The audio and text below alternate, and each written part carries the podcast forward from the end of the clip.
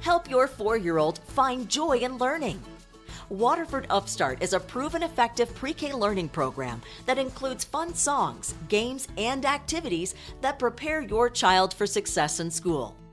We provide all the tools you need to help your child learn to read, including a coach, a computer, and internet access. And because it's already paid for, it's free for you. Enroll today at waterfordupstart.org.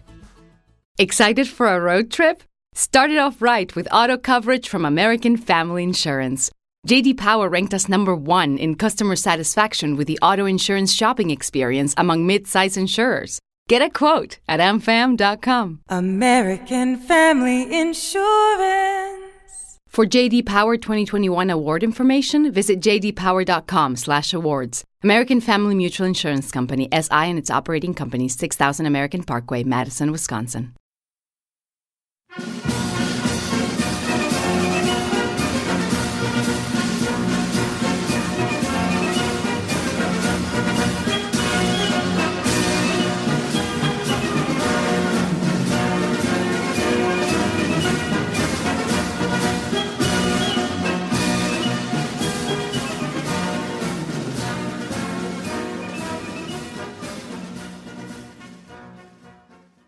Hello there, welcome to another episode of This Week in History with me, your host, Dan the Viking. Now, this week we have a bit of a special episode for you guys. We have a guest speaker on the show. Now, I mentioned this last week that we had Kris Brown from Brady United or the Brady organization, depending on how you want to pronounce it, um, coming on the show. She is on this week, and I will play the interview in a little bit first things first, I do want to do a little bit of housekeeping, a little bit of keeping everybody up to date. Um, firstly, I would like to say hello to both Tyler and Donald. Thank you, my two new Patreon members. Uh, thank you very much for joining. Um, you guys are what keeps this going. So thank you very much. For those of you who are interested in Patreon, I say it every week, get yourselves over there, patreon.com, this week in history get yourselves on there. £5 a month, so it's less than a cup of coffee. And you can support me with my podcast. And you also get special access to certain shows that you won't get on this feed as well. A little bit of a warning before we go into this show. Um, last week, I gave out the 2020 episode. Now, I want to give a heads up to a few people who messaged in regards to that. First things first, I'm always happy to have a debate with somebody in regards to my episodes. If there's anything you don't like in an episode, please feel free to message me. However, what I do not appreciate are aggressive, threatening messages. If you don't like my opinion, don't listen to my podcast. I'm really not that bothered. Um, if you don't like it, don't listen. It's pretty simple. I haven't got time for to go through messages from people who want to be aggressive and offensive. Um, I do try my best to keep my political opinion out of this podcast. Last year and the topics that were covered in the 2020 episode was virtually impossible to do so. I tried my best, obviously, it didn't work. Uh, I have had loads of messages from you guys saying how much you love my honesty and you love the fact that um, I don't pack any punches. You know, if I've got something to say, I'll say it, and I don't really give a shit what you think.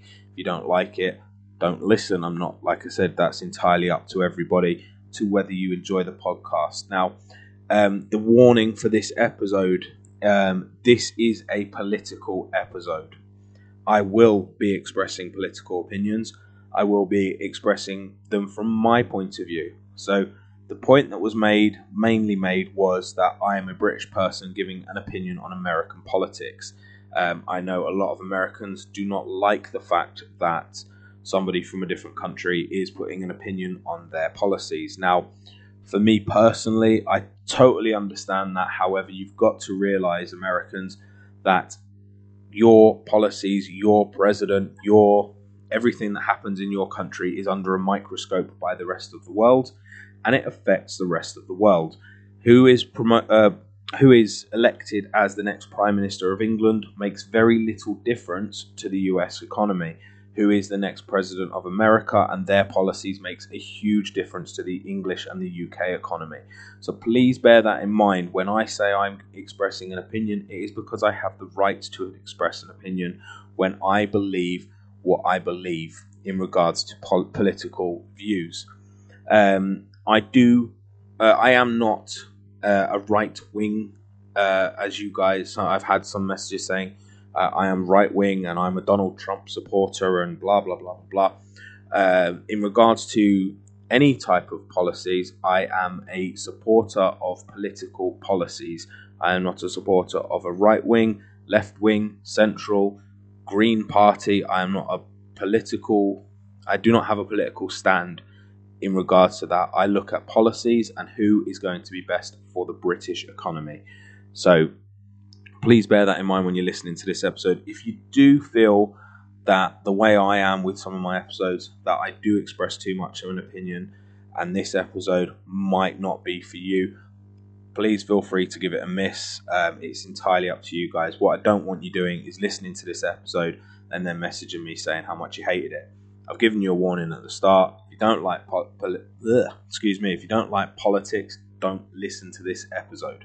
If you don't mind and you just want to hear it, then please, by all means, give it a listen. Uh, it was a fantastic interview. Um, really, really well thought out. Um, she really, really knew her stuff. Um, Brady is a company that works against gun violence in America. They are not anti gun, they are anti gun violence. Very, very big difference in that. So, again, if you are pro gun or anti gun, this is definitely the episode for you need to listen to because they really, really do have some really good points. Um, and it's very hard to find a happy medium when it comes to gun control in America. Brady seemed to have the answer if only people would listen to them. So give this episode a listen. Let me know what you think. Um, there is a tiny bit of history in it. Um, I think mainly we sort of got a little bit off topic because uh, it was just just quite a fun interview to do. So give it a listen. Let me know at the end what you think. Thanks, guys. Here we go. Welcome to America, the land of junk sleep, where it's bedtime, but you're double booked. Here, there's always one more deadline to meet, episode to watch, or meme to share. The world may not want you to sleep, but we do. Only the sleep experts at Mattress Firm can help you find the right bed at the right price. Unjunk your sleep. In store or online at mattressfirm.com today. Welcome to America, the land of junk sleep, where it's bedtime, but you're double booked. Here, there's always one more deadline to meet, episode to watch, or meme to share. The world may not want you to sleep, but we do. Only the sleep experts at Mattress Firm can help you find the right bed at the right price. Unjunk your sleep. In store or online at mattressfirm.com today. Um, originally, I'm from North London myself. Um, Nice.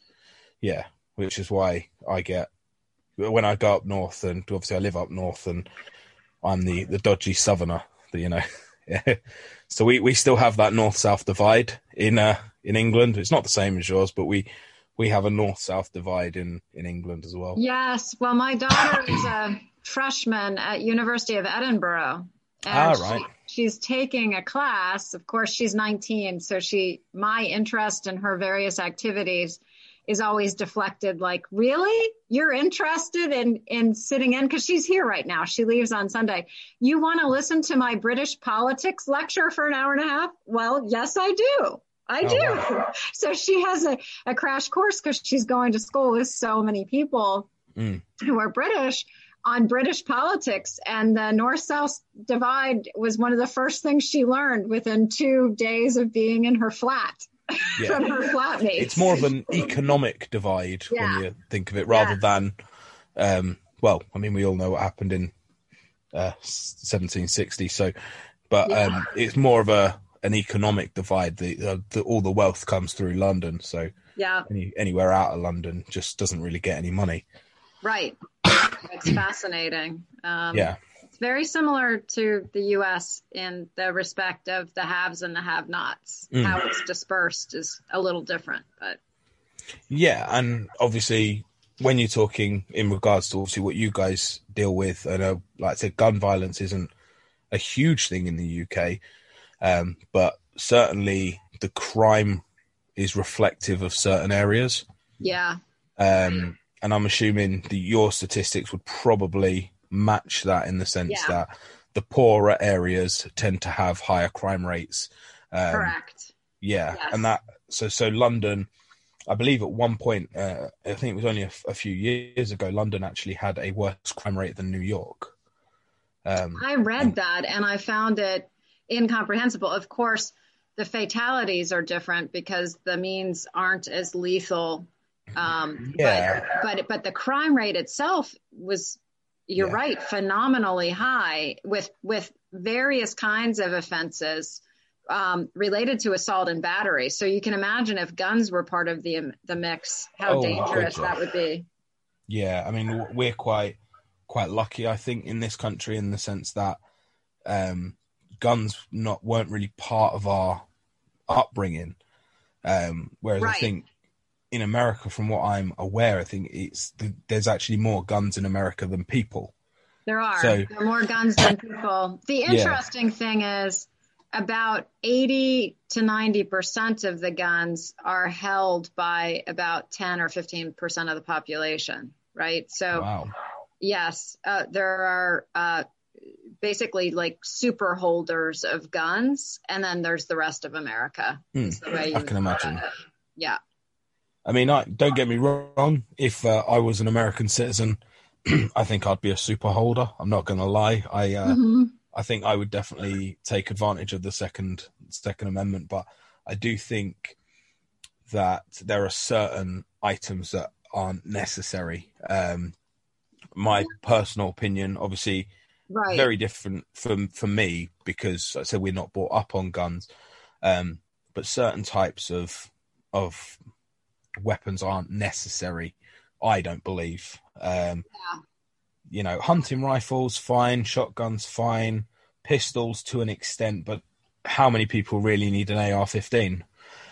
Well, It's- you've you've just kind of summarized actually Brady's platform. You know, Jim and Sarah Brady were gun owners their whole lives. They're mm-hmm. Republicans. They served in Ronald, well, Jim did in Ronald Reagan's White House. Yeah. And they leave the Republican Party. People perceive it as kind of a, a partisan issue. And Jim and Sarah never thought it should be. And their view was, you know, ensure that individuals with a propensity to potentially be lethal in their activities are prohibited from carrying guns, but responsible gun ownership is fine. Yeah, absolutely. Um, you know, I mean, it's uh, it's something that I think it would be virtually impossible um, for America to to lose that to lose guns completely. It would be.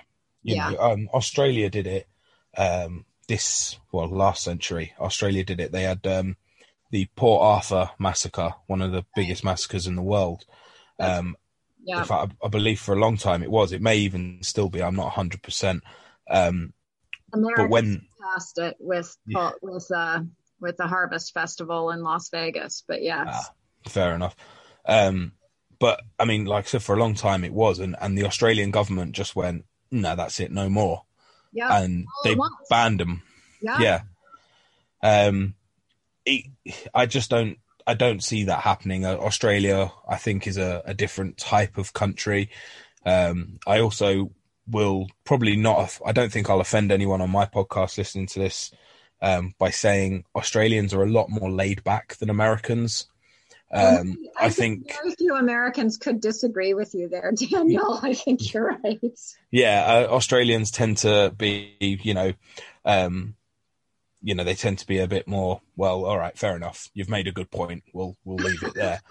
Whereas I think Americans would turn around and, you know, there'll be a, a, a section of Americans that would, uh, you know, go up in arms about people taking their guns away, and I think that's that's the issue. You know, I don't think you need to get rid of everything. Personally, I just think there needs, to, like you guys, try and install is that um, sort of control on them, gun control, not gun. Uh, can't think of the right word, but y no amnesty on it, but like get a bit of control Yes. Yes. Yeah. And we, we focus very much on the, the result of guns that are, well, cer- certainly too many of them around in the wrong hands. And so we don't even use the term anymore in our movement gun control. This is sensible gun reform. And right. we focus a lot on just the prevention of gun violence. Who can be for gun violence, right? So let's talk about the results of what happens when we don't have appropriate policies that the courts have upheld as entirely consistent with the Second Amendment at the federal level. And I'm definitely looking forward to talking about some of my perspective about what, you know, what more needs to be done at the federal level to address this because Congress hasn't passed comprehensive gun violence uh, prevention legislation in basically a quarter century. Yeah, I would say it's been a been a long time since any amendment has been done. Yeah, in regards to right. it, uh, you know, if I'm if I'm right in saying um, President Trump uh, banned a certain type of weapon after the Las Vegas shooting, and I can't you'll probably be able to tell me what it was, but I can't remember the type of rifle it was. But he banned something. Bump stocks. Uh, that's the Bump one. Stocks, yeah, and um, those were to basically transform the you know semi-automatic weapon into basically a functioning automatic weapon. It lets you deal with the recoil that you get so that it just keeps shooting. Right. So yeah, I mean, and it's I, if I remember rightly, there were even people in uproar about him doing that. Um, um, there were. The NRA was opposed to banning bump stocks. So there. Yeah, And I don't. I don't understand that, but um, no. you know, and bearing in mind, you know, Trump's taken quite a bit of flack. That's probably one thing he did do right. It is. It's. I. I have to say there are very few things for which I can give Donald J. Trump credit. I will give him credit for that. Of course, as a lawyer, I will say it's very clear the reason he did that is because he did not want the courts litigating it and potentially expanding it beyond the rule. So. Right. So it was damage control rather than control, right? It wasn't, let's not assign any virtue to it, but nevertheless, uh, yeah. that's a big deal and important. And so, yeah, I mean, so. we've uh, we've been watching him with a microscope over here, and it's oh, yeah. uh, it's been entertaining. Let's put it that way. It's been very entertaining. I'm glad. Yes, well, it always helps to watch these things with a distance. For me, it has induced an ulcer but I like I would like to look back after January 20th and feel that there's been some something entertaining with it. I th- I think if Americans can look back on it and at least smile and laugh a little bit, then you know we might be all right. But um, I know there are still a lot of people. I mean, um, uh, your building is is just around the corner from what happened last week. Um, uh, no, it's terrifying. I worked on the Hill for seven years, and I have many close friends who were there and yeah. working and hiding under tables and calling their loved ones and saying goodbye. I don't want to downplay the impact for on anyone at Brady because we have so many of our staff who are survivors, and mm. all of us have helped many people who are survivors of gun violence who have either been shot or they have lost friends and family members, and it's it, it's just horrific. It's beyond comprehension yeah. what happened. And and if guns had been in the mix, we would be looking at probably one of the most historically deadly days in DC that we have seen in history. Yeah, I think it's uh, it was to an extent um, as peaceful as it could have been. It could have been a, a million times worse than what it was. That's right. Um, but I mean, we didn't get a huge amount of coverage over here.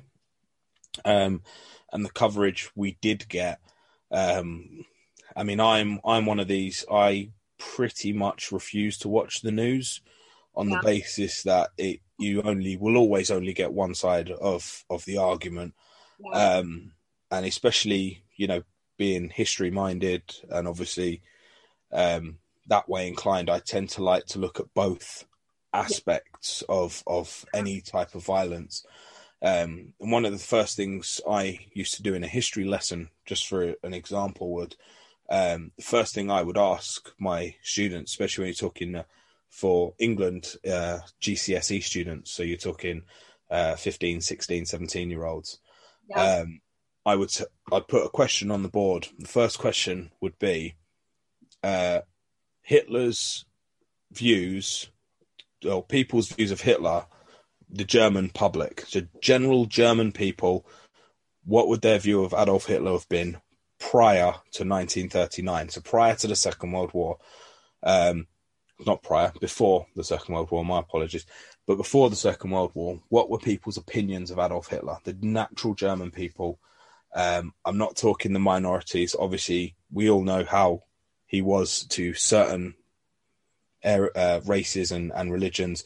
Um, but to your average German, uh, the answers I'll always get off GCSE students is he was evil, um, he was a nasty man, he was violent, and um, you know there are a lot of things that happened in that uh, in Germany where he rebuilt the army, he put people back to work, he built probably the most comprehensive um, motorway system in the world, and you know there's a lot of things that he did for the German people before he went down that road and I think it's very important for people to to get that side of history when you're looking at things, especially looking back on President Trump. Because uh, I'll be honest with you, it's I was so tempted to do a um, a podcast on him. Um, I've got to wait till he's out of office um, because I think he will go down in history. In especially in the fact that he's the only president ever to be impeached twice which that alone should tell you everything. But you know, a lot of people I think have missed both sides of the argument. If you are a massive Donald Trump fan, then I think you've missed the arguments against him. And I think if you are completely uh, against him, you've missed the good things that he's done because your people are blindsided by that. Um, yeah. And that's why I tend to stay away from media and things like that because you never hundred percent. You're never going to get both sides of the argument. No, uh, it's really interesting what you're saying. It's very tough, right? I think the role, a lot of history will be written about this certainly, and Mm. and we'll see as we look back. It, you know, it's uh, who is the Chinese uh, uh, uh, the scholar or you know great person who said, "May we live in interesting times." This I can't.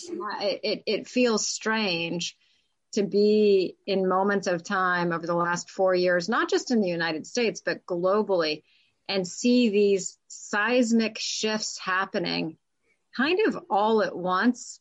I think you can only understand what's happening though in retrospect. And the important part of history is understanding understanding it not because you can perfectly predict what the right thing to do is in anything that you experience in the present day, but it's certainly instructive, right? Yes. and and that's i think really important what you're saying because there are always even for for me i will say because i i often have a perspective around things that's informed by pretty like advocacy oriented i think we should do x y or z but i also freely admit there are two sides almost always to any particular perspective what i'd really Yeah. love to see is more people who can uh, hold simultaneous truths together and and not reject the other right hold Yes. them and understand these are perspectives and take that and try and forge an appropriate path forward that would I be to me I Totally agree. i'd love to see Yeah, I totally agree. That's uh, you know, I'm one of these in we uh we have obviously certain political parties in this country, um, which I'm assuming if your your daughter's doing um, done some politics in the UK, um, she'll know a little bit about them. Yeah Um, you're talking Conservative, Labour, Liberal Democrats, um, even go as far as Green Party, UKIP, where we now have one called the Brexit Party. Um, yeah. Yeah. So all of these run for president. Uh, president. Bloody hell, I'm getting American now. All of these run for prime minister. Um, and you know that's that's how we we do our system. Uh, we actually, if you're interested, we also have a party called the Monster Raving Loony Party, and they are fantastic. No, yeah, no, is that really the name of it? yeah, Monster Raving Loonies. They were. Yeah, they were actually um, created by a man called Screaming Lord Sutch. Yeah, they do. Uh, they do exist, genuinely. I'm going to follow them. I love this. Yeah, they're fantastic. They all dress up. Um, they uh, one of them is uh, I'll just find you. There's a guy called Lord Buckethead. Oh, uh, he's he genuinely he runs for MP every year or every four years, um, and he dresses up in a black cape and has a bucket on his head. Wow. And people vo- and people vote for him. He gets lots of votes. yeah, Um, I'm not surprised. I mean, I'm what they it, they're just a piss take party, but um, you know, we have that. You know, there's quite a lot going on in in the UK when it comes to our policies. Whereas, um, from what I'm aware, America really only have two. Um, you don't, although you have independent, they don't. Yeah, you're right. It, it, it the independents you can count on your fingers the number that we've ever had serve in um, the Senate or the House. Of course, the Tea Party was a thing, but it was it, what we really have are factions within the two major parties that Mm. probably a political scientist could look at it with and and probably JJ and others who are much more close to these things in academia could say, but um, effectively within those two party systems, you have factions that that function very similarly to the UK in terms Yeah. of this multi-party system. And that's, and that's just really intriguing because it keeps splintering and changing. And the rapidity now with which that happens is dizzying, right? Um, Just in the last decade, so much has changed within how the, these factions operate on both the Republican and Democratic side compared to 50 years ago, where the parties were much more static. So yeah. we'll see. There seems to be a lot more to it now. Do you know what I mean? There is. It's it's complex. Um, I mean, maybe. I mean, just from an out an outlooker's side, maybe uh, independence the way to go forward. I, I know uh, I had one lady um, who I talked to in in America. Um, she actually does a podcast as well. Um, and I said to her, I said, "Oh, who are you voting for?" And she said, "I'm voting independent." And I went, "Why?" I said, "Just a wasted vote." And she said, "Well, as far as I'm concerned, Americans are picking which foot they'd rather be shot in," um, which I thought was quite a nice a nice way of looking at it. And I said, no. So what's the point in voting independent? And she said, well, the the she said, I said, no independents ever won. And she went, well, look back through history. And I said, right. She said, well, when did uh, Lincoln come to president? Yeah. And the Republicans were the fringe party then, weren't they? So he was an independent essentially mhm. when he won. So you know maybe that might well we see see what uh, President Biden does over his his tenure. So We'll see. I mean, fingers crossed. I mean, my my personal opinion, um, which I do try. I have said in my, on my show that I you know try and keep my personal opinions out of politics.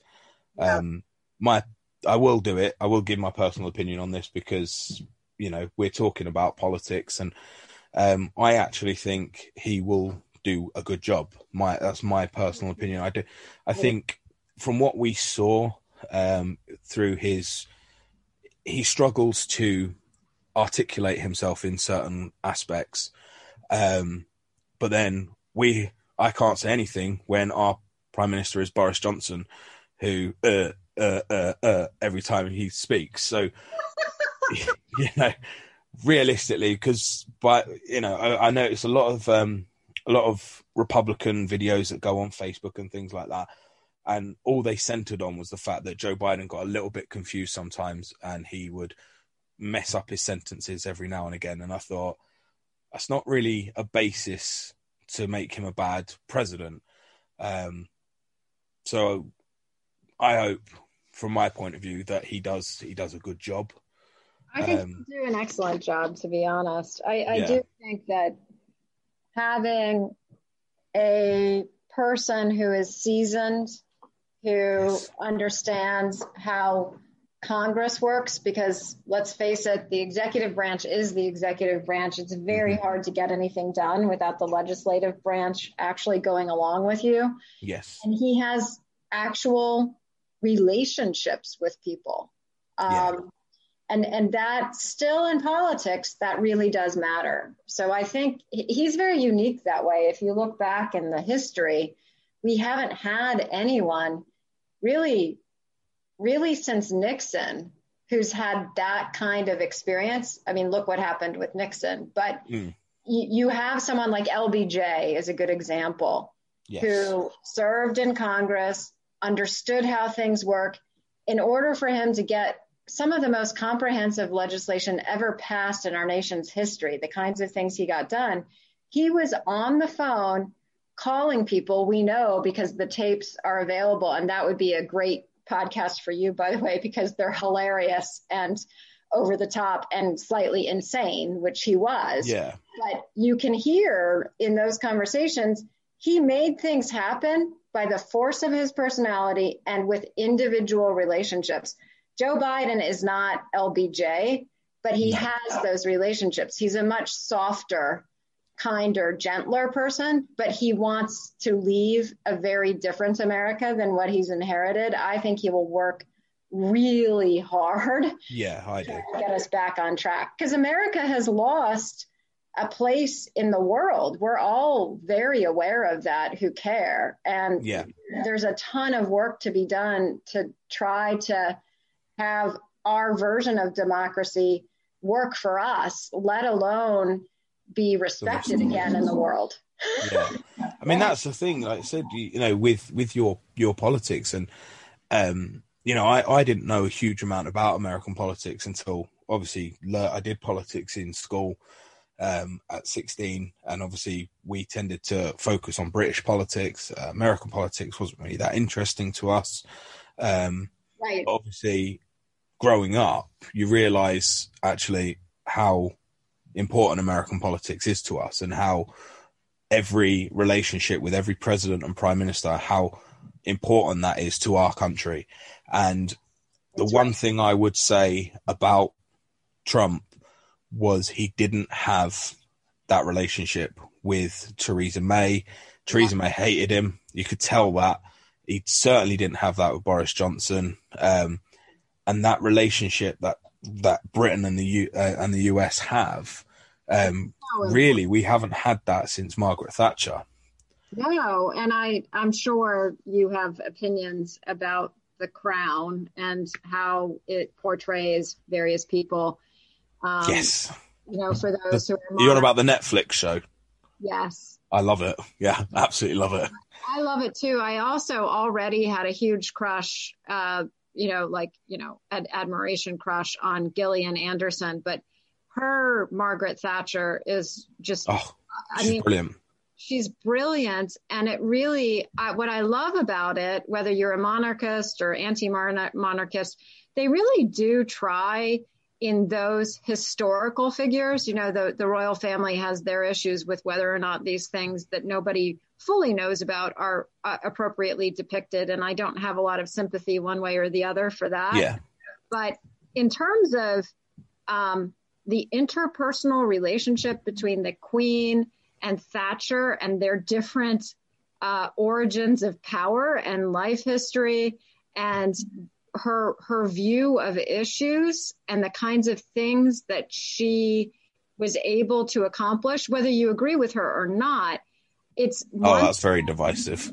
It's so divisive and i i don't agree with her in a number of ways but i will say i love the exposure. I have a 19 year old and a 17 year old who didn't understand any of this and now are super interested in that part of british history. Yeah. That's wonderful. I think that's great yeah i mean i was always i've i am uh, conservative i've been brought up conservative mm-hmm. um, i moved to grimsby which is a highly, highly Labour town. It's always been Labour oh. up until the last election where they flipped. Oh, they flipped. Yeah, they were one of the flip towns that went. Uh, we went conservative. Um, the main reason for that was uh, the head of the Labour Party. Though no one, no one believed in Jeremy Corbyn, um, and a lot of places went that way. But um, I was always brought up on, you know, from my mum uh, telling me that she she absolutely loved Margaret Thatcher, absolutely loved Margaret Thatcher. Yeah. Um, and then I move up to Grimsby, and when she died, just to give you a sense of the idea, when Margaret Thatcher died, the number one song in the UK was uh, from The Wizard of Oz, "Ding Dong, the Witch is Dead." oh, that makes me so. Yeah, that actually that song went to number one in the Oh. UK. God. So amazing, right? And and it, it it's very sad. It, what what is sad, regardless of whether you agree with her or not, she she was a public servant, mhm. and that I think that is a, a helpful thing for her legacy. I think that is true, and it comes across. But also, how she was treated at the end, whether you agree or not, is so atrocious. yeah, it was bad. She did a lot wrong. Um, I mean, she did do a lot wrong. Um, but I mean, you know, there's a lot of things. There was a lot of conspiracies behind her, and and certain. I mean, there has been through through all all politicians. I, I'm assuming that goes through America. I mean, you Yeah. mentioned um, Lyndon Johnson. Yeah. Um, I mean, we all know how he became president. Um, for those of you who don't know, who are listening, uh, he was the vice president to JFK and basically benefited the most by JFK being assassinated. And there was a lot of rumors going on around the time of that he was potentially involved in that. And um, I covered that in my um, did a podcast on um, JFK, and that was one of the potential suspects. So I know obviously it was debunked, but the fact that do you know what I mean? Every politician has that side to them where you don't know. No, no. And yeah, Margaret Thatcher was uh, since moving up north. I, I sort of have a, a very different opinion of her. Yeah, I can imagine. And and a lot of you know, and, and, and there are a lot of similarities in terms of of politics here. The interesting thing for us at Brady and, and how we think about our issue, just to relate it to, to guns, is that the issue of um, guns in America is one that over time has become politicized, but it actually didn't start out that way. So if you look back historically, Yeah, and you look at the origins of the Second Amendment, that was actually a lot of back and forth debate about what kinds of protections ultimately to include at the Constitutional Convention related to the Second Amendment. If you look at all of the other amendments, there's much more history and detailed back and forth and negotiation about the exact words and the intent. For those constitutional scholars who've looked at the Second Amendment, the interesting thing is it's almost like scant compared to any of the other amendments about what it's about. And the wording of it for an English major is quite challenging, right? yes, And but for those of us who've looked at it very very closely and looked at the origins and the history, some of the jurisprudence of the Supreme Court on that subject are frustrating. Modern day Supreme Court jurisprudence is what I mean, because the reference, as anyone who would understand how the colonies and the colonial world looked at guns, which at that point, let's face it, they were muskets. Yes, The Second Amendment is talking about a well regulated militia. Anyone who knows their history and understands, you know, the rebellious American colonies and, oh yes, and yeah. the war with the British Still a sore subject that. still a sore subject, I know. Yeah. Um, and so ultimately, for us looking at it, the appropriate kind of lens is looking back how were muskets, how were these implements used, these tools used, and what might the founders have really been trying to think about for this American experiment. And every scholar worth their note has always commented on the concern about an overreaching federal government yeah. on states' rights. And this was really about ensuring that the states, through their state militias, had the appropriate ability to arm themselves for any kinds of insurrections, right? And yeah. and all of it was really about securing state authority and power. So it's very interesting when we look at it today and how groups that call themselves militias that Brady really calls extremist groups because they're not militias. They're not functioning that way. They are not state led entities. These are loose, loosely structured individual groups because of the access to guns in this country who get access to guns, call themselves militias because they think that that is makes them credible. They dress up in military fatigues. They're not a military instrument. And then they go and what are they doing in America today? They're protesting the government, the state government, right? So yeah. on its head entirely the notion historically of what the Second Amendment actually was designed to protect. Yeah, I mean, um, if I'm right in saying uh, the first line of the, the Second Amendment is uh, obviously a well, like you said, a well regulated militia being necessary to the security of a free state. In other words, the point of it is to make sure that things are safe and secure rather than to go out there and cause violence. So, when my opinion, in the sense that when guns are being used to cause violence rather than to secure a, a free state, you're then you should lose that right. Those rights should be taken away.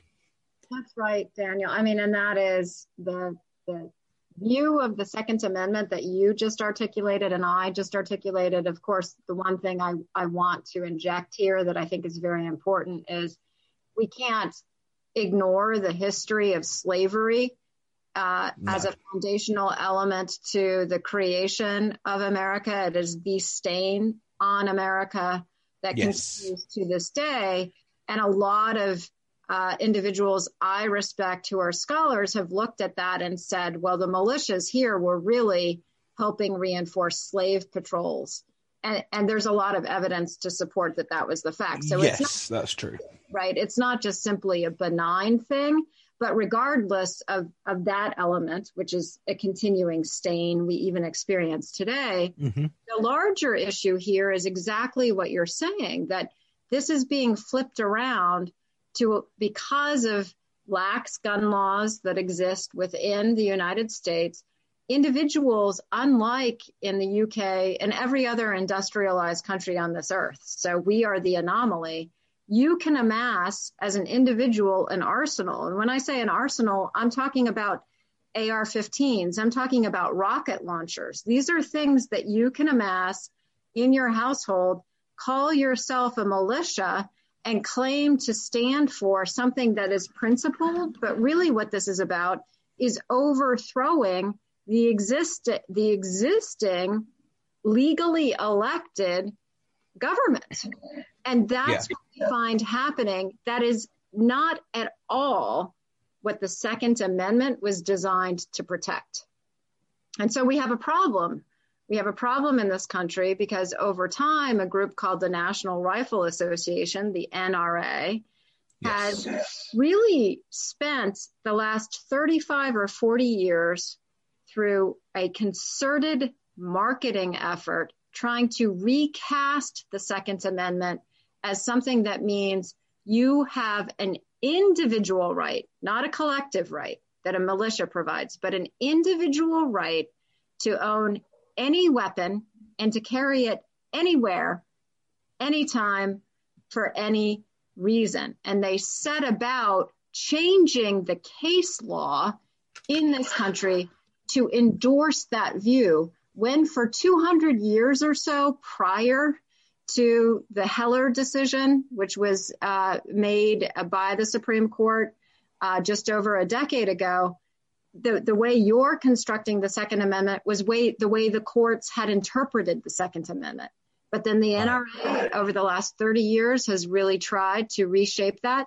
And they succeeded to a great extent in doing that in this landmark Heller decision, which held for the first time in American history that the Second Amendment is an individual right to have a gun in the home to protect the home. Now, the next big fight in this country will be about trying to expand and extend that right given the current composition of the Supreme Court, which those of us who look at it believe it's very possible that this court could be uh, uh, favorably disposed to further expand those rights, which would effectively knock out many of the important protections that Brady has been able to enshrine in not just federal law, but state law all across this country. And it's a real concern. Yeah. I mean, in, in regards to your, obviously, your gun laws in America, um, I, I, I'm assuming you guys, especially in your aspect of doing it, um, and what you guys stand for, you must have seen um, a comedian called Jim Jefferies.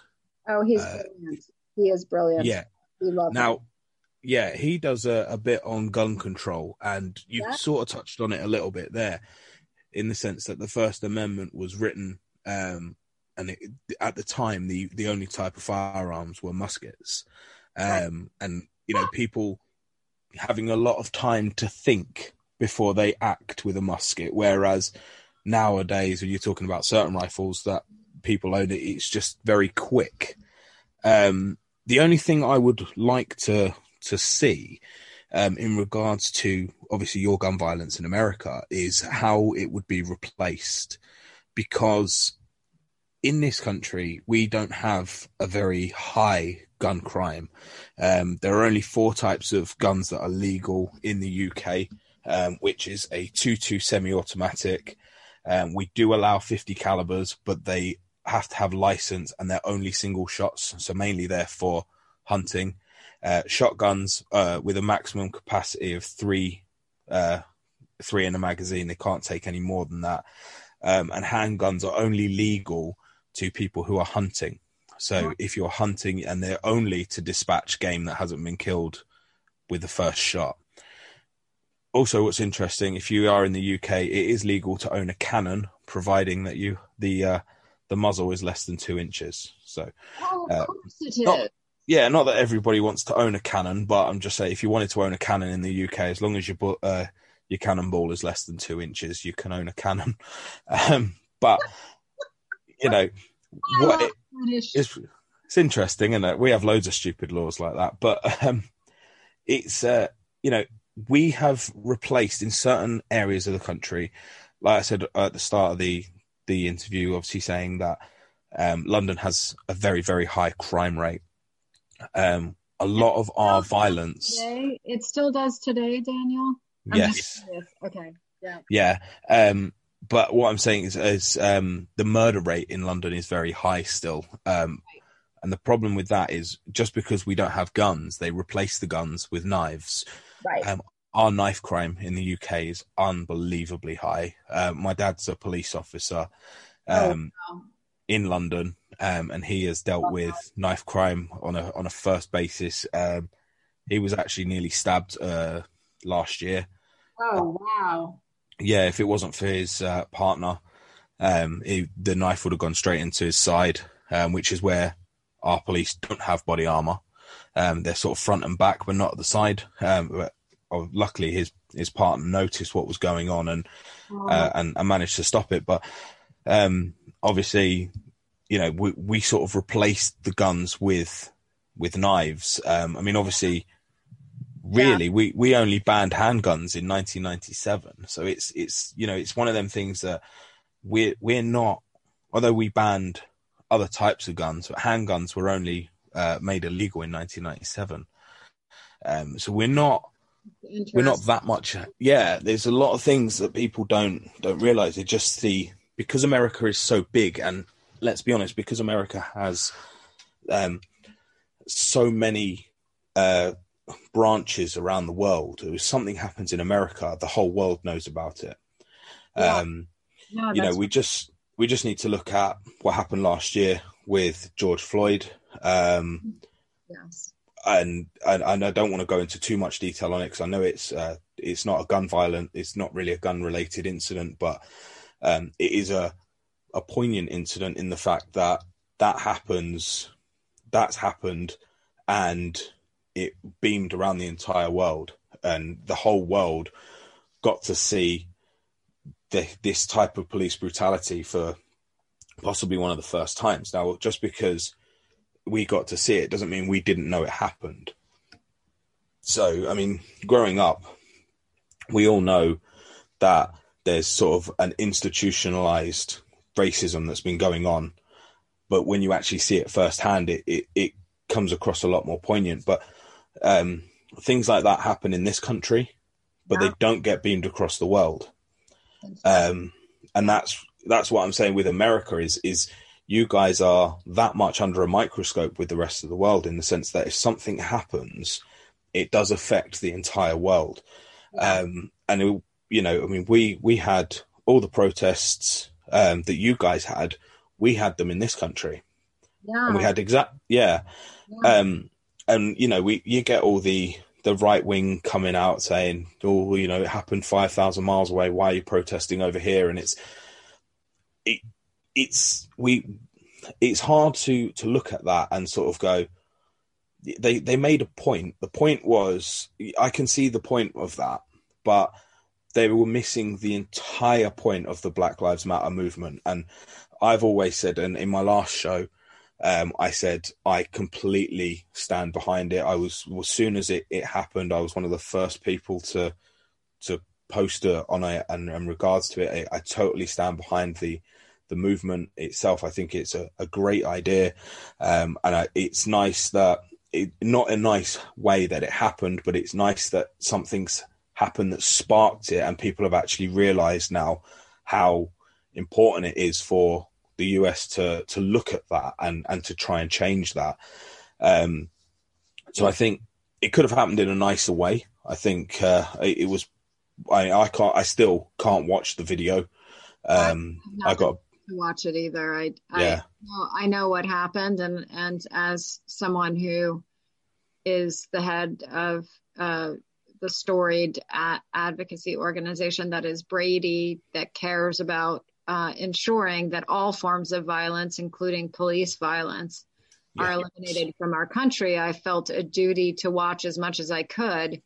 But as uh, someone who, as a white woman in this country, understands uh, and, and has a growing awareness, I can't possibly uh, understand fully what it is like to be oh, Black oh, yeah. in America and that will be a journey that I continue in my attempt to be a true uh, ally.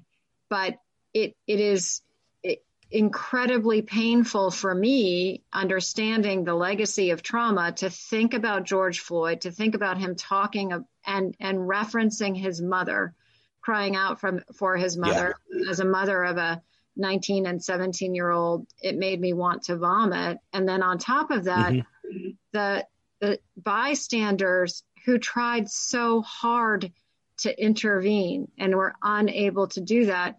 This is, I think, the thing that caused such a, a groundswell related to this is I think for many people in America, what they believed was true was that somehow because we elected a black president in Barack Obama, all yeah. at once we had eliminated it.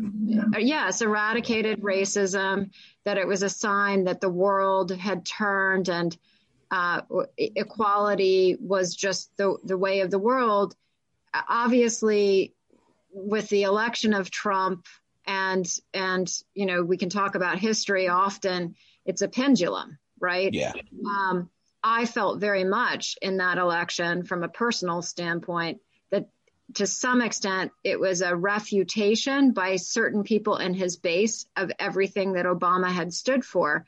From a larger standpoint, what it also shows is emblematic politics is not real politics. Just because you elect a specific individual does not mean in any way that you have addressed systemic issues. And the one good thing that I think, I hope, and I intend as the leader of Brady to ensure for our organization happens that the full reckoning of systemic racism and all we can do in our advocacy work to address that is something that we commit to every single day in all that we do because part of the the role of organizations like ours and setting up the Brady Law, uh, helping to establish the, and the Brady Law for for your listeners says that before a gun can be purchased in the United States from a federally licensed firearms dealer, you have to do a background check. And if you are someone who is a convicted felon, um, uh, under federal law, someone who uh, has been convicted of drug offenses Um, and various other categories of offenses, then you are banned from purchasing that gun, right? And and that's the way that our gun laws work. Now, the the issue is that's not a risk based approach, and, and so interestingly, that means Martha Stewart, who was convicted of having insider information before she sold stock and therefore she was convicted of a felony is a prohibited purchaser. And yeah. so is the person who used a gun in the commission of an offense and held up someone at gunpoint that where I'd like to get in our country is focusing much more on risk-based issues and and for many people in our country especially black and brown individuals the risk associated with gun violence is many times more than any white american in fact a black child is much more likely to die from gun violence in this country by five times than their white counterpart that is yep. institutionalized racism that our laws really need to revisit in this country if we're going to be the kind of country that we were founded to be, which is everyone has an equal right to life, liberty, and the pursuit of justice. Let's ignore for the fact, the moment that the people who wrote that also had slaves. But the idea of the democracy is that we provide this. And a big part of what Brady is doing today in the wake of George Floyd, but even before that, is making sure that racial justice is part of the DNA of anything we advocate for. Totally agree with that, 100%. And you know that's you know I'm, I'm assuming that was the First Amendment that you you read out or that you you mentioned then with the the justice. Um, was that the First Amendment? No, I... I'm talking about um, the preamble. So all citizens, all Americans. Ah, right. I'm not clued up completely on your on your constitution. Um, liberty and but, justice. I mean, it is an elemental aspect of what yeah nation and the laws were stated to to promote. And that's what we want as an organization to to help do. And and a big part of what we talk about because we have a big litigation team and a, a legal function that has been litigating in courts for 30 years is really emphasizing yeah. yes, there is a second amendment. That second amendment does say what it says about a well regulated militia. We also have basic rights that have been enshrined not only in all of the amendments, but in our Constitution.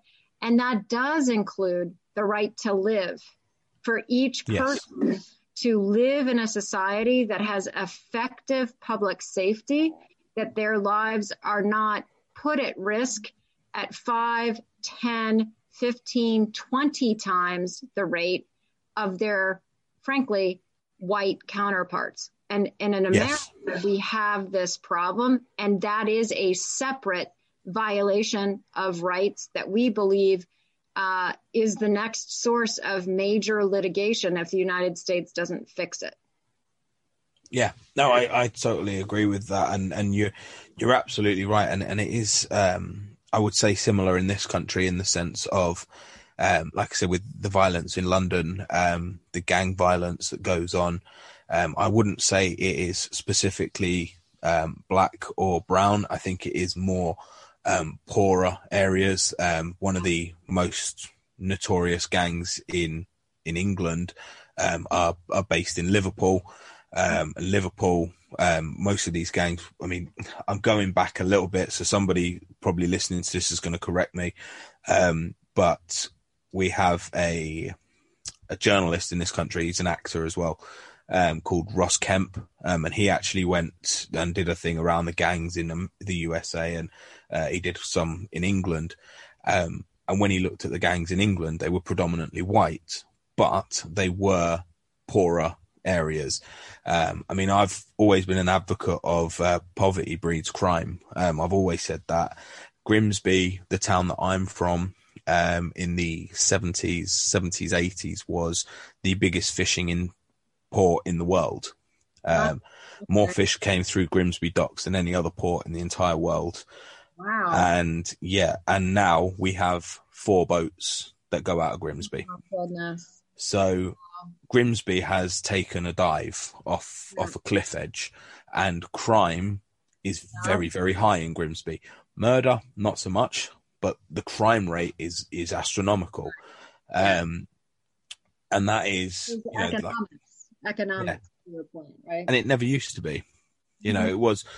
I, I don't know, but from the guys I work with and, and know from Grimsby, sort of say, you know, the Grimsby in the eighties was the place to to be. You know, it was it was lively, it was happening, and now it's it's you just need to walk down the street and you can see prostitutes and needles and things like that. It's just one of those towns now where it's sort of really dived off a cliff edge, and it's um it's something that needs to be addressed, I think, across the whole world. But I think in America, you have that the disadvantage of the fact that you have this Second Amendment, and you there is really no nothing put in place to restrict it. You know, you guys, I hear the NRA. Um, we've we've heard stories and and you know things like the shootings in schools, and the NRA's answer is to give the teachers guns. Yeah. And Welcome to America, the land of junk sleep, where it's bedtime, but you're double booked.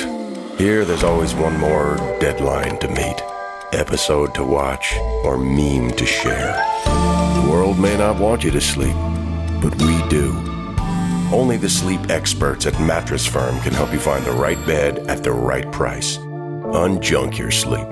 In store or online at mattressfirm.com today. In the heat of the moment, you're not just keeping it calm, you're keeping it cool too. With an ice cold cold brew. And not just any cold brew, but one that's slow steeped and mixed with brown sugar and molasses flavor. With a cold foam infused with brown sugar coolness and a cinnamon sugar sprinkle on top. That's keeping it calm, cool, and cold brewed. With Dunkin's new brown sugar cream cold brew, America runs on Dunkin. Price and participation may vary, limited time offer, terms apply. having been a teacher myself, I don't trust myself with a gun in front of a student.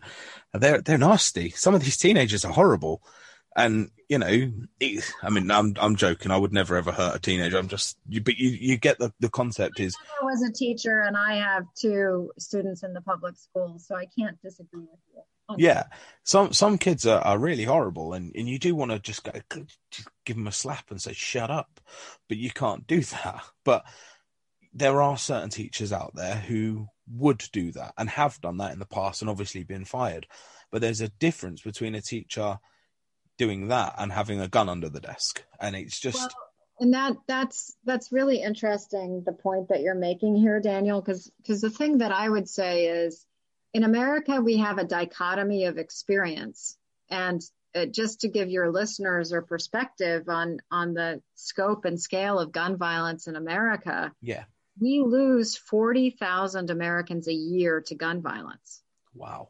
and we have a hundred thousand, more than a hundred thousand a year who are shot, who live with those injuries in various states of disability as a result of them, mental, physical, what have you, for the rest of their lives. And that is among the issues that America faces. This is a public health crisis. For What was many- what was that number again? Sorry, the total amount of And that's just gun violence. That's just gun violence, right? So 100 people in the U.S. are shot a day, and nearly and and are killed a day, a day. Wow. And nearly 200 people. I have to look at the latest numbers. Are shot on top of that 100 and are injured and live with those injuries for the rest of their lives. So just think about that. Wow. And and the the thing that folks don't fully internalize in America that's just interesting for your listeners to think about is if you were to take a pie chart and uh, stratify the kinds of violence that are impacting these individuals who are being shot and survive and being shot and killed, you would look at it and say two thirds of that is suicide, suicide by gun. Roughly Wow. 18%, it, it varies, is homicide. Uh, small portion, but entirely preventable is unintentional injury. Another portion of that is domestic violence. Police violence in this country is very small, but again, entirely preventable. When I say police Yes. violence, I mean someone shot with a gun by a police officer. The use of a gun in self defense in the US successfully is a fraction of 1%. It's almost infinitesimal.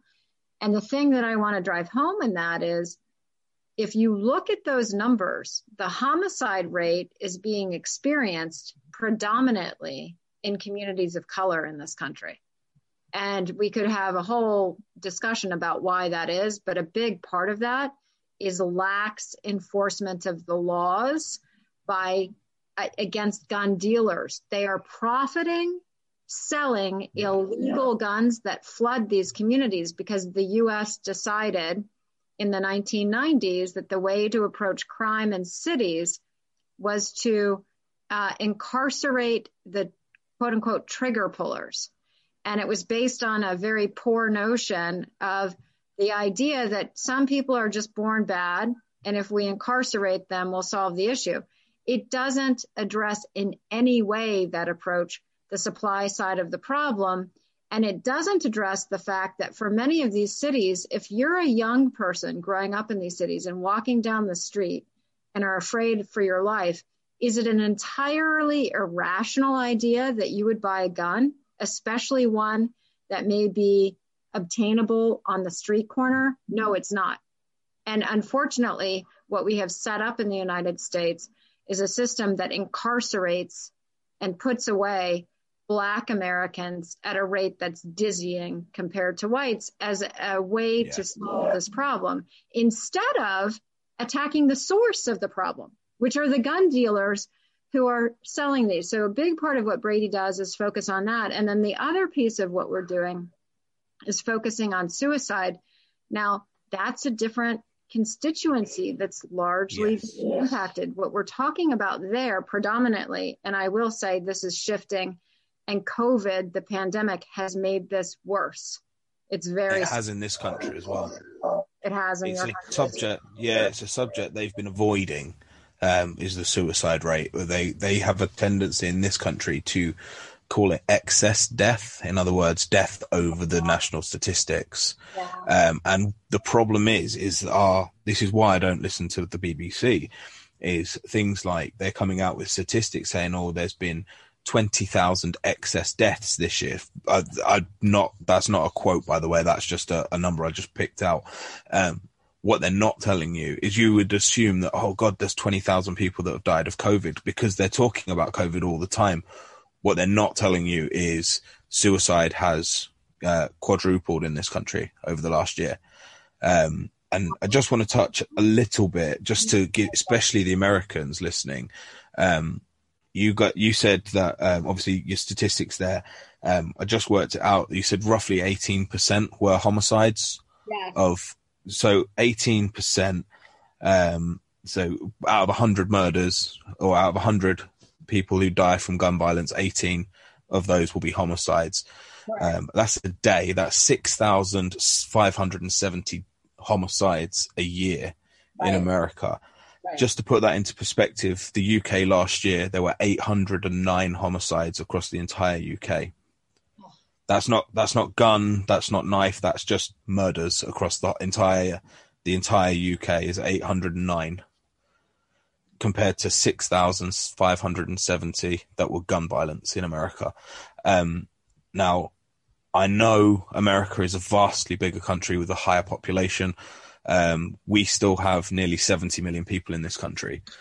So if you can imagine that, you know, in in concept, you know, you're still talking a much much higher percentage in America are are committing murders than than they are in this country. And Daniel, to your point, we we uh, we have stratified that from the beginning to only focus on homicide by gun.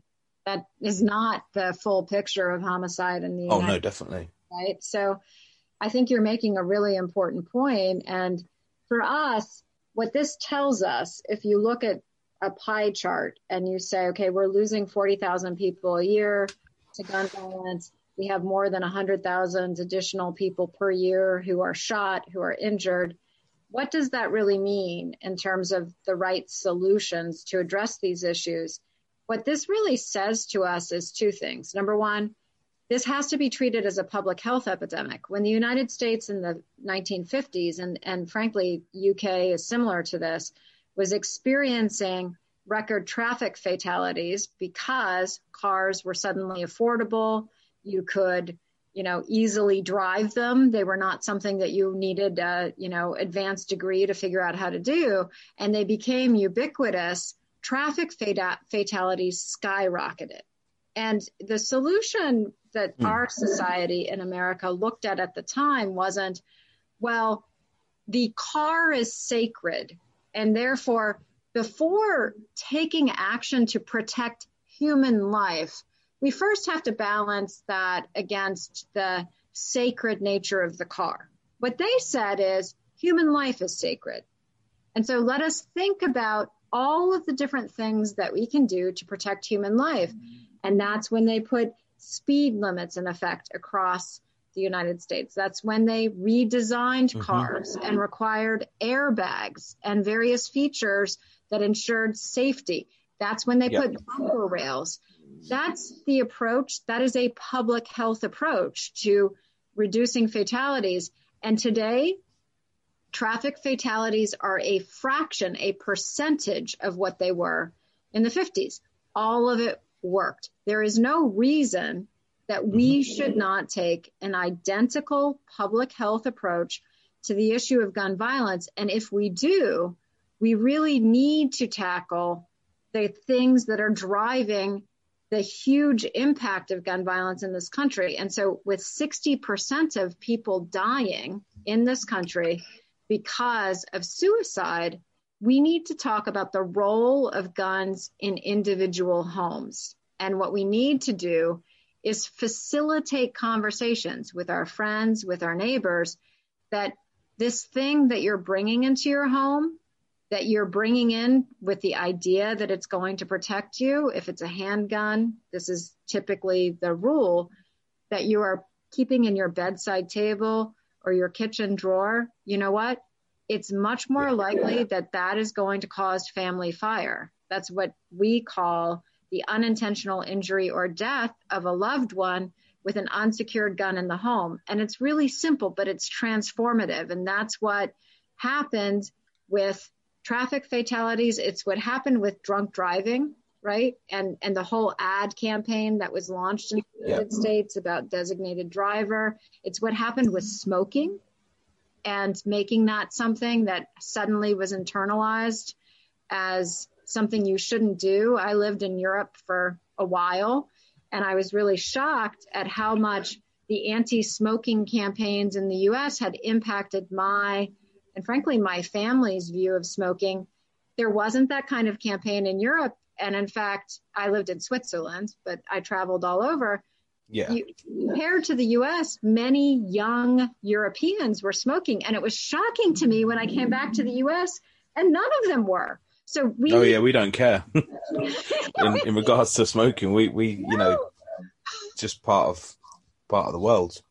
That's right. And and so for us in the US, what what we are really trying to do at Brady, given our origin as really frankly bipartisan. We we don't believe that this issue should be mired, to use that word, in politics. We think that the issue of gun ownership really should be treated as something that is going to happen in the United States. But it's a question of lifting up and making sure that we uh, help people understand what being a responsible gun owner means. We have more guns than people in our country. Yeah. And we can't possibly put the genie back in the bottle. So there is a role uh, for policy and law, there's a role for enforcement. But if we're really going to save lives, average Americans who have guns in their home have to safely store the guns. Yes, and that's you know it. You definitely need to bring something something in in regards to that. So I um I'll go back to Jim Jefferies because I think it's one of the best quotes I've ever heard. Um, in one of his one of his sketches, and it says society has to move as fast as the slowest person to move forwards. Um, now he he did say it in a in a jokey manner, um, but the point is absolutely right. You know, there's when you you you run about um, speed limits. The reason you can't do 100 miles an hour in your car is because somebody died in a car. The reason you can't do Class A drugs is because people have done them and they've died from them. You know, the reason you can't do certain things like that is because they're dangerous. And but yet, for some reason, the in America, you seem to have just sort of kicked off about this the gun control. Um, and like you said, you don't you don't want to call it gun control because as soon as you put that word on it, that sparks people who are in the NRA. It sparks those things saying, "Well, you're trying to take our guns away from us" and things like that. Whereas it's more of a case of just saying, you know, there's there are things that need to be put into place to stop the the violence and to stop what's going on in the world rather than taking away what you've got we're trying to make you realize that you know you don't need a hundred guns in your house. You don't need this. You don't need that. You just need certain things. Um yeah. No it's uh it's not con- it is control but i understand why you don't use the word control because obviously how much that has sparked in the past. Yeah and i think look, it's it's really interesting to think about how in America we we can actually shift the the discussion from something that is about labels and about preconceived notions about intent versus where we have common ground. And the interesting thing about Americans is there's incredible common ground around this issue both from a yes. policy standpoint and then for the communities that typically, as a result of their job, must own guns. I think about military, mm-hmm. veterans, people who served in the military, law enforcement.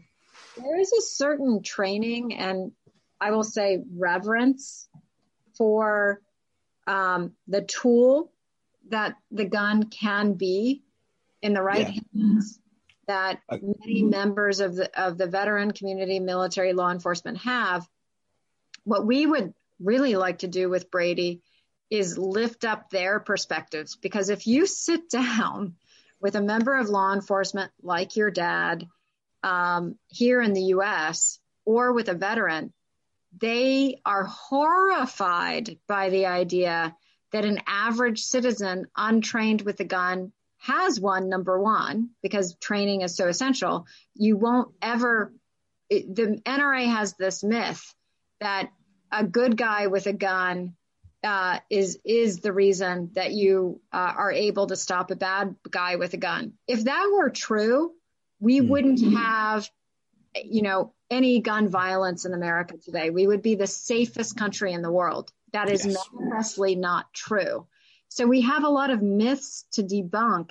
I think Brady's approach to this is very much grounded in the idea that lifting up the stories and the perspectives of people who've grown up with guns, who are around guns, who understand the purpose of a gun and also understand what it means to be in a horrific situation where you've shot the wrong person Mm-hmm. They need to talk about responsible gun ownership because too often in our country, we turn because of marketing and this this notion that you know uh, a gun is a risk-free purchase, meaning it just will only help you. It can it can't hurt you. That's wrong. It's actually the opposite. It's very likely it will hurt you or someone you love.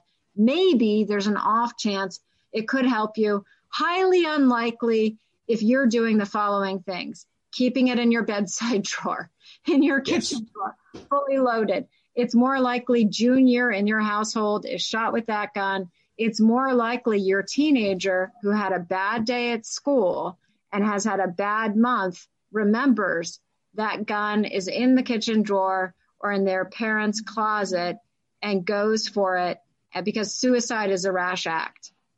And so yes. a, a, big part of what we're trying to do, and it's not easy, this is Brady is in this for the long term, is social norm change, really focusing on, you know, not trying to take away guns from people or even the notion of what guns stand for in America, but telling people, look, people you trust, veterans, law enforcement, people who use guns as tools for what they do, they believe these things. They would never keep a gun that's loaded and unsecured at their bedside table.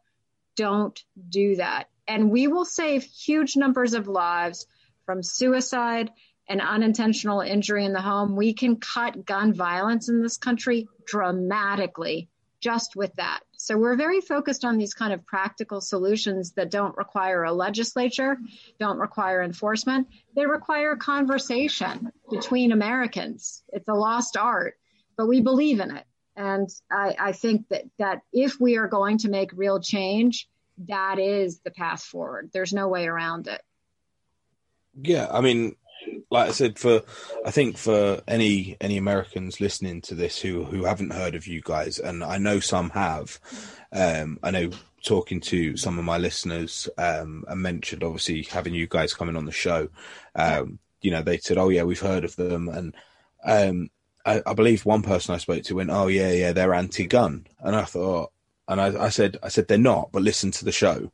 I said before, you know, making that assumption, and I think, um, I think that's, you know, you've come, it's come across very articulate, and and the way that you guys present the, your facts and your figures and and the statistics behind it. Um, I think if anyone, any average American, um, actually had a listen to this and um, actually listen to what you guys have got to say, um, I think it'd be very hard to argue with any of the points that you actually have. Um, I know you probably have headbutts with the NRA constantly. Um, yeah, yeah I, I, find that very hard for them to actually do that. I, I think um, well, listening to what I do want to say one thing about the NRA, and and I know we're over time, but it's been such a great conversation. It's all right, don't worry. The NRA, the National Rifle Association, started out as a civil liberties organization in the 1870s.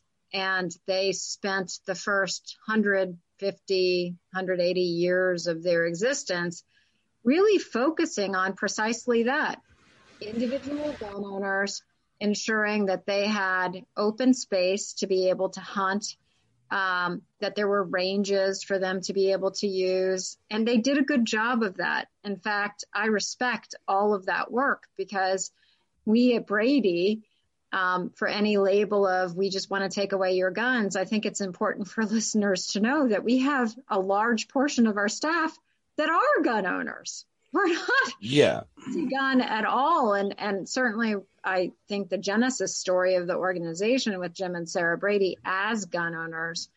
I was um, going to say, yeah, I was say Jim. Jim was uh, the press secretary, wasn't he, for for Ronald Reagan and a lifelong yeah. Republican. He didn't move away from that. Uh, Ronald Reagan, by the way, supported the Brady Law and its enactment. He supported the assault weapons ban. And so these are things that aren't antithetical ultimately to the ownership of most guns in this country by individuals who don't pose a danger to others in our society. This is more about the idea that Pete Buttigieg said on the campaign trail, which I thought kind of got the Second Amendment and where we are in our country more or less just right. When he was asked about his opinion about various cases that were pending in the courts and how he might think about nominating people to the Supreme Court with guns in mind, he said, I don't think that the Second Amendment should be viewed or interpreted as a death sentence to my fellow Americans. And if I could encapsulate a perspective that really kind of sums it up, uh, I couldn't say it more perfectly than that. That's how Brady feels. And that's why what we talk about is the impact of gun violence and how can we appropriately balance two things? Certainly a Second Amendment right, which is in the Constitution, associated yeah. with uh, certain uses of guns, with another really fundamental right that is, it permeates basically the entire Constitution and the Bill of Rights, and that is the right for average, normal citizens to be able to go about their day in the public square, at a movie theater, at a concert, at a theater, at school, in their place of work, and not be shot. Yeah. So us, there, there must be a balancing, as there is with every right, right? Even in the First Amendment in the US, that's the right to speech, the right to assembly. You can't yell fire in a crowded theater.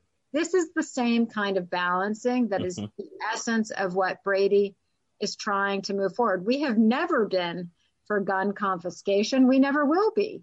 We we have too many people in our country who already have guns, and we have too many people who are part of Brady, including those those who founded us, who own guns. And I myself have I go skeet shooting.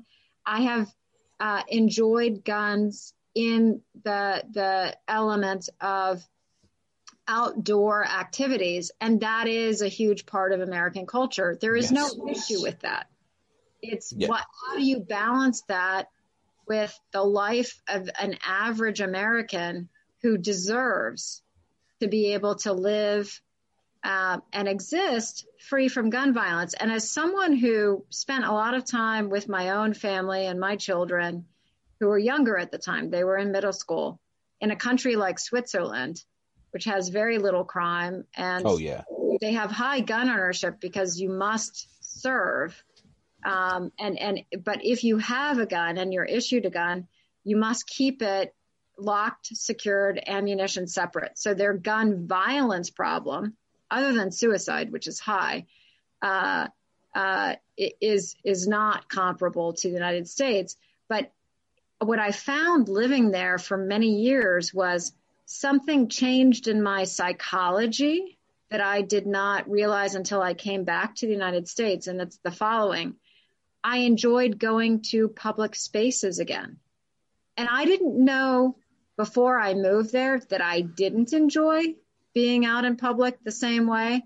But I can tell you, gun violence impacts for those of us who've experienced it and those of uh, us who haven't in the United States, it, experience, it, it impacts our enjoyment of the everyday, our ability to feel safe and secure. And you cannot, in, in a civil society, what role is there in a civil society but for government to provide that?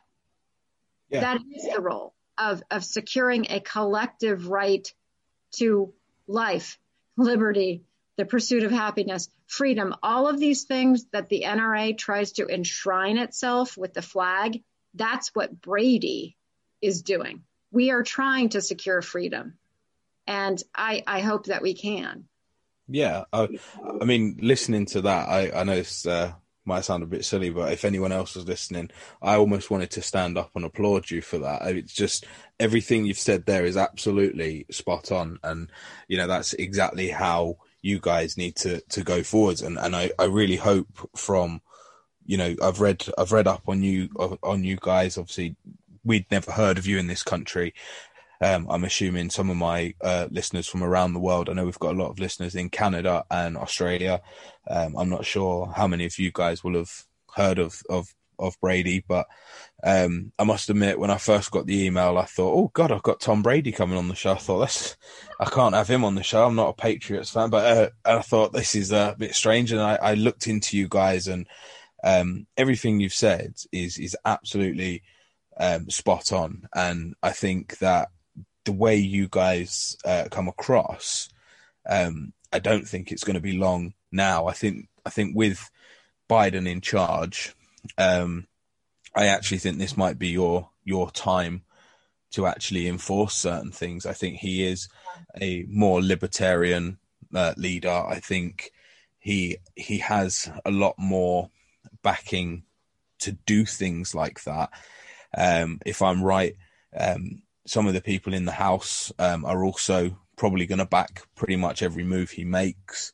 Um, I know Nancy Pelosi is. At, I have a personal opinion. I'm not a big fan of her, um, but I do think with her and Biden side by side, I think certain aspects of what you guys talk about uh, might actually become a reality in the next few years, um, which can only be a good thing for America. You know, to actually like you said, having that fear of, I mean, I don't even think about it, but I can imagine you're not the only American that walks into a public space and sees certain people um, and thinks, I wonder what they're doing. Why are they? Why is he carrying a briefcase? Why has that guy got a rucksack? Why has he got um, a holdall? You know, is he carrying? There's a lot of people here. Is is there going to be a mass shooting? And I, I know it might not be constantly in your thoughts, but um, you know, I've never had that thought in my entire life. So for you to even have that thought once, that's once too many. Um, you know, interesting, Daniel, and I, I do have to say, um, I mean, I've loved this conversation, but but what's so poignant to me is we think a lot about Brady about the degrees of separation that we have as, as Americans to different kinds of gun violence. Mm. And of course, I think about that a lot when I when I was living in Europe once pe- people figured out I was American, and we had a lot of folks from all over Europe, all over the world, but mainly Europe when I lived in Zurich. And the question that I was asked when people understood I was American was, you know, one of two things. Like, I- ironically, always it's, uh, how's Boston? We love Boston for some reason. It was always, Ooh. I want to visit Boston. So I'm not sure what's up with that. But the second one was, well, what's up with gun violence in your country? And it didn't matter yeah. where the person was from.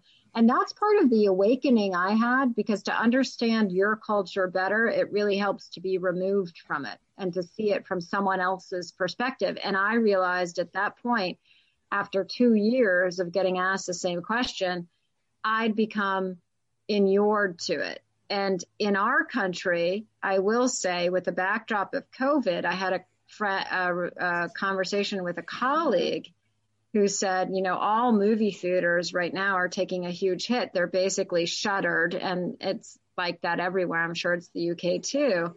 What the, our major change. Other banks go out of their way to make redeeming credit card rewards needlessly complicated, like how they require minimums or force you to use your rewards before reaching some arbitrary expiration date. But Discover isn't like that. With Discover, you can redeem your rewards for cash in any amount at any time. So you'll never have to jump through hoops. Unless you're like a trapezist, then by all means, go right ahead. Learn more at discover.com slash redeem rewards. Terms apply. At Progressive, you can get 24-7 protection, even if you break the space-time continuum. We did it! We time traveled to yesterday! Wait, Progressive covers us 24 7, but we just created an 8 day week, and it's 24 7 coverage, not 24 8. We gotta go back. Are you joking right now? Shh, I'm calling them. Hi, I have a question about time travel. Progressive offers more than a great price when you bundle home and auto. We offer round the clock protection, which literally means anytime. Coverage from Progressive Casualty Insurance Company affiliates and third-party insurers and subject to policy terms. Bundle discount not available in all states or situations. Things are doing hmm. in the U.S. to try to deal with that is you can rent a theater for $99. And if you have 10 people, collectively you go in on that and can see whatever older movie, it just can't be a, a modern release. And so I had a friend who had a birthday celebration with her close friends. They had the theater to themselves. They wore their masks and, you know, were seated throughout the theater. And I asked her what was the best thing about doing that. And she said, I wasn't afraid of being shot. Wow. Just think about that. That was That's- her favorite thing about it. How sad crazy. It's crazy, but most Americans would say, um, I get that. When I lived in Switzerland, when I thought about it afterwards, I went to the movies all the time with my family. And that's why. That's why. Because when I'm in the US and I go to the movies, what am I doing? I hate to admit this. I'm surveilling. I'm looking at everyone around me. That's a horrible, un American. Sorry, but I, I view it as un American because I think that our society should be a beacon for democracy. That's not an America that we can possibly believe in. We are better than that. Totally, I totally agree. I mean, I I absolutely, um, I love America. I've been been over to America a few times. Um, I I absolutely love it. Um, I've I personally have never had that fear, even when I've been in America, and I I've been to New York, I've been to Florida, um, I've been. No, that's it. That's the only two places I've been. I've been to New York and Florida. Um, but I, when I went out there, I, I never had that fear. Um, but then it's not ingrained into my society to have that fear. That's. Um, you know, and I think I absolutely loved it. Um, the people loved it. Um, I, I find it, I, f- I find Americans absolutely fascinating. Um, I find there's so much, they're, they're so interesting. Like I find I, I've never spoken to one American that I've found boring. And considering I've got thousands of people that listen to my podcast and 89% of my listeners are from the States. Um, Oh, wonderful. Yeah. yeah um i've never never found anybody boring um i find everything you know so interesting and you know it's um i just hope that like you said obviously being a, a beacon of democracy i think the the one thing i i must admit that i did enjoy um I think on my last episode, I may have come across as a bit of a Donald Trump fan. Um, the one thing I will say um, that isn't the case. Um, but I would like to say that I have enjoyed watching him get beaten over and over and over again for everything that he's doing in court. Um, and it, to me, that proves your democracy is solid because if your democracy was weak, then these challenges that he was sending in and things like I mean, I don't know the ins and outs of it, so uh, please nobody message me any hate mail because I don't know the ins and outs of your politics. But um, I do think that uh, the fact that they've sort of stood up and gone right, no, this is this is what's happening, and your democracy has prevailed. And I think you know you guys you are a beacon for the rest of the world. Um, you know, ever for the, at least the last hundred years, you guys have been where everybody looks to, um, especially in the Western world. You know, we all look to America um, as to what you guys are doing. Um, and if you guys are doing a certain thing, especially in England or the UK, we have a tendency to follow you like a sick puppy, um, which, yeah, it does annoy me a little bit, you know, because I, you know, I'm English. I think I to, understand. I understand. um, you know, it'd be nice for us to have our own way. Um, but you know, we do tend to follow you guys quite regularly, um, and you know, it's nice to see that. Hopefully, the one thing that we I've always said um, is at least we don't have a crime rate like you have in America. For all the faults that England has, um, it's one of the things that I've always said. Um, you know, and and bearing in mind, I'm I'm from a part of London where gun crime does exist. Um, you know, I I have heard gunshots growing up. Um, Yeah. I worked in in a bookmaker's uh, that was robbed at gunpoint. Um, Oh so my I, I'm. I'm well aware of of gun situations, Yeah. um, but it's not because it's so sparse and so far few and far between. We just don't notice it in this country as much, and there will come a time, like I said. I mean, I said, quoted earlier that you can carry. There are guns you are allowed in this country. There's four guns and a cannon if you you know if you really wanted to. Um, but there are um, firearms that you can legally have in this country. So we are not completely anti-gun. The majority of those are hunters and farmers and things like that who actually carry these. Um, but you know, there will come a point in the future where America do get to that, where you actually have the right control on the guns that you need, not banning them, not getting rid of them, but the right amount of guns in the right amount of people's hands and guns. And I've shot. Uh, I used to be um, in, in the cadets. Um, oh wow! Going back a few years ago, um, I was I worked uh, was in the, the air cadets of the RAF. Um, oh wow! And I've I fired guns. I fired fired handguns, two two rifles, three oh threes, um, L ninety eight snipers. Um, I've shot all of these rifles. Um, you know, I know, No. I know the fun No. of them. And I'm not going to lie, I there was nothing more fun to me than going on an exercise and running through a field, laying down in a range and taking out a target with with a 303. Um, it, I loved it, absolutely loved it. And they, to me, guns, as deadly as they are, are fun if they're used correctly. Um, and that's what you guys need. You know, that it needs to get to that point where, I, as far as I'm concerned, after listening to you today, we need to get your country needs to get to a point where you guys, as in Brady, are setting the rules for the guns because you guys seem to be absolutely spot on with what you're saying, in the sense that you know it, it should keep everybody happy. From what from what I've got from you guys is that you know if what you wanted to implement was implemented across America, I would say 90 percent of Americans would be happy and safe, as opposed to probably the fifteen or twenty percent that feel like that now.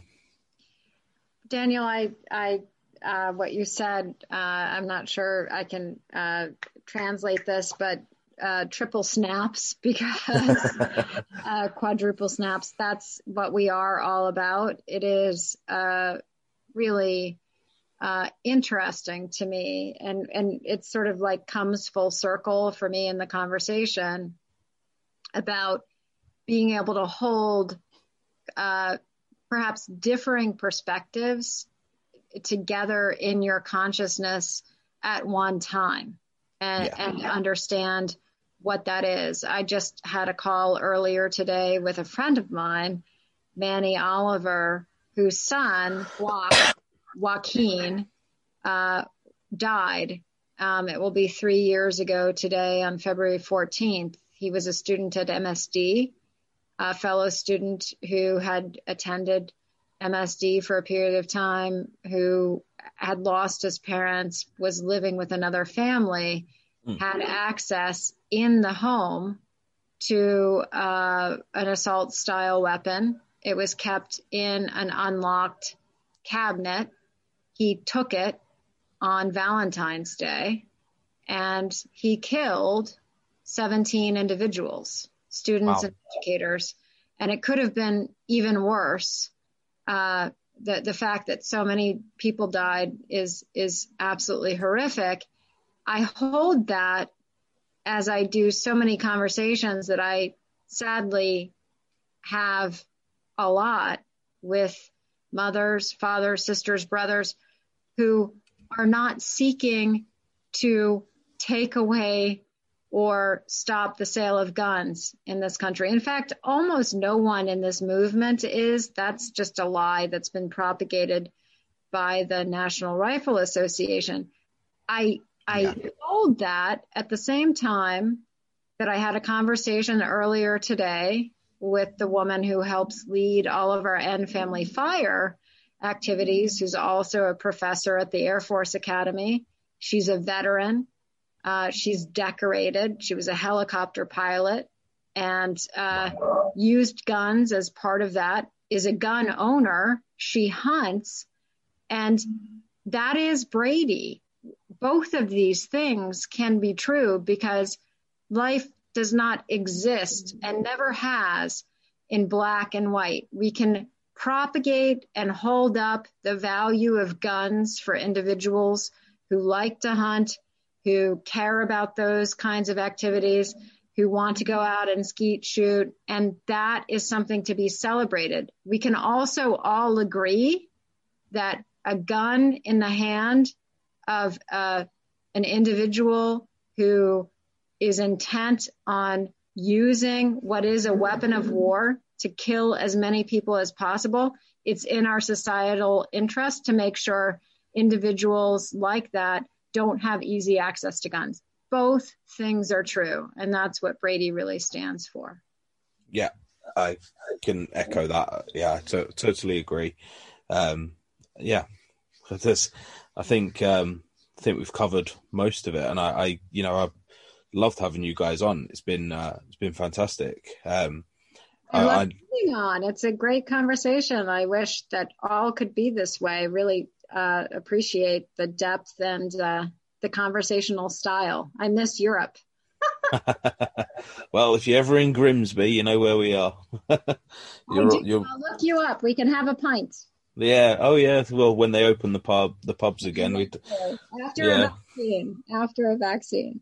Oh yeah. Oh, I'm not. We're uh, we're not. Uh, we're not rolling that out as uh, as strong as as most countries at the moment. I think they're trying to increase the amount they're they're rolling out, but I'm one of these skeptical ones in regards to that.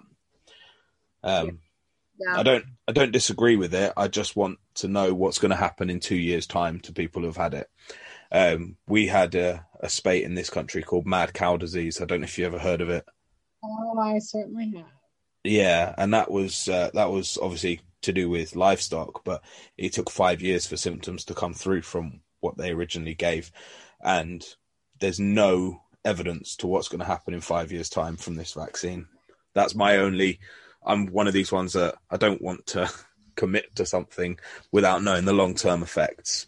But yeah, um, I hear what you're saying. I just, I guess, as a as but, a person, I will say my my counterpoint to that is I've had many friends who are public health and you know physicians who've now hmm. taken it, and the only thing that we also don't know is um, what are the long term effects. We're only beginning to guess it and understand it from getting it.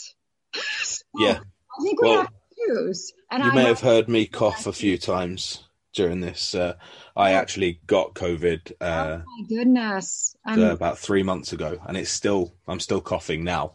Um, but yeah, it really did. It really did knock me for six. I went through uh, about a three week period where I couldn't record any podcasts because I, I, had no voice. Um, the coughing was just too much, and yeah, so I, you know, I I know firsthand the effects of it. It's uh, it's not fun. Um, oh, oh, I'm so sorry to hear. That's that. all right. I hope that you, my daughter got it and she, she's 19. And so I think for younger people, generally, it's not mm. totally true, but she lost her sense of taste and smell and it was so disorienting. And the thing. Oh, I loved it. you loved losing your sense of taste and smell? Yeah, I lost nearly a stone, nearly 14 pounds. Yeah, I lost 13 pounds. Well, okay. Yeah, so I I was quite happy with uh, with the results, to be honest.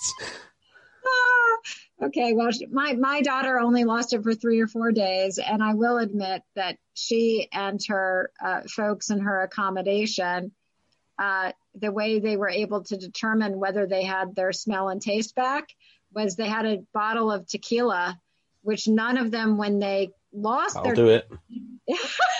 and then finally, when it came back, they all realized, oh, I have it back. I can smell this and it smells a certain way. But for four or five days, she, she said it smelled like air. It had no. Yep.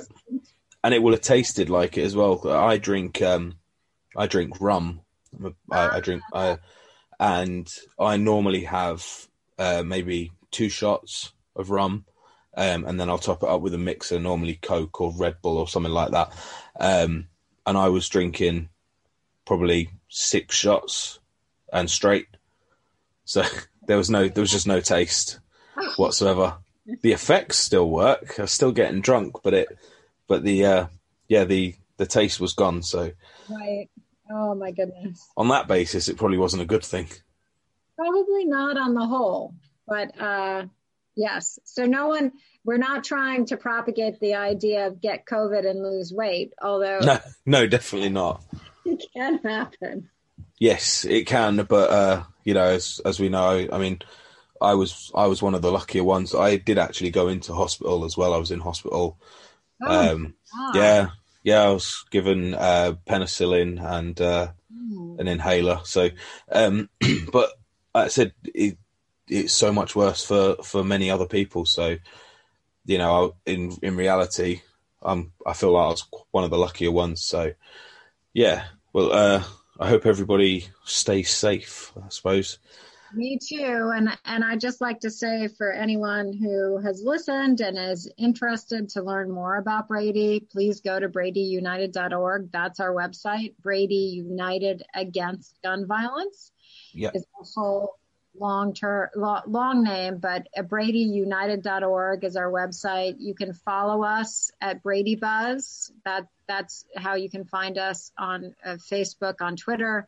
And then if you want to follow me, it's Kris B underscore Brown. I, I am quite active on Twitter. I, I have a lot to say and uh, would love more uh, both American and international folks to contribute to the conversation because this is really about bringing all of us in and, uh, you know, finding the common ground uh, around these these uh, issues. So would welcome uh, any comments or feedback. And, and I've really enjoyed the conversation, Daniel. And I, I hope that you continue to, uh, uh, I love your podcast, first of all, but also that you continue to uh, heal uh, from COVID. Thank it's, it's tough and uh, it's hard to hear what you went through, but hopefully it's a journey and you feel like you're on a positive trajectory. Yeah, no, I, I am definitely, and uh, to all you guys who who do listen, um, you guys also have a podcast as well, uh, if I'm right, which is Red, Blue, and Brady. Yes, no, it's red, blue, and Brady, of course, harkening on Brady. Yeah, so um, get yourselves onto there as well and, and get listening. Please, and and for those who want to be educated or uh, entertained or both, and uh, it's hard to find that, as you know, Daniel, and anything today. Yes. Um, I would commend any of the episodes. We've done so many now, over a hundred, but they both are educational, and we really try to uh, inject uh, some levity in a really tough issue where we can. So they're also fun to listen to, and JJ, our host, is just magnetic. So uh, please do listen to Red, Blue, and Brady, and uh, you'll find out a lot about our perspective on this issue and all of the things that average people like me and others can do to really make a difference. Oh, lovely. Thank you.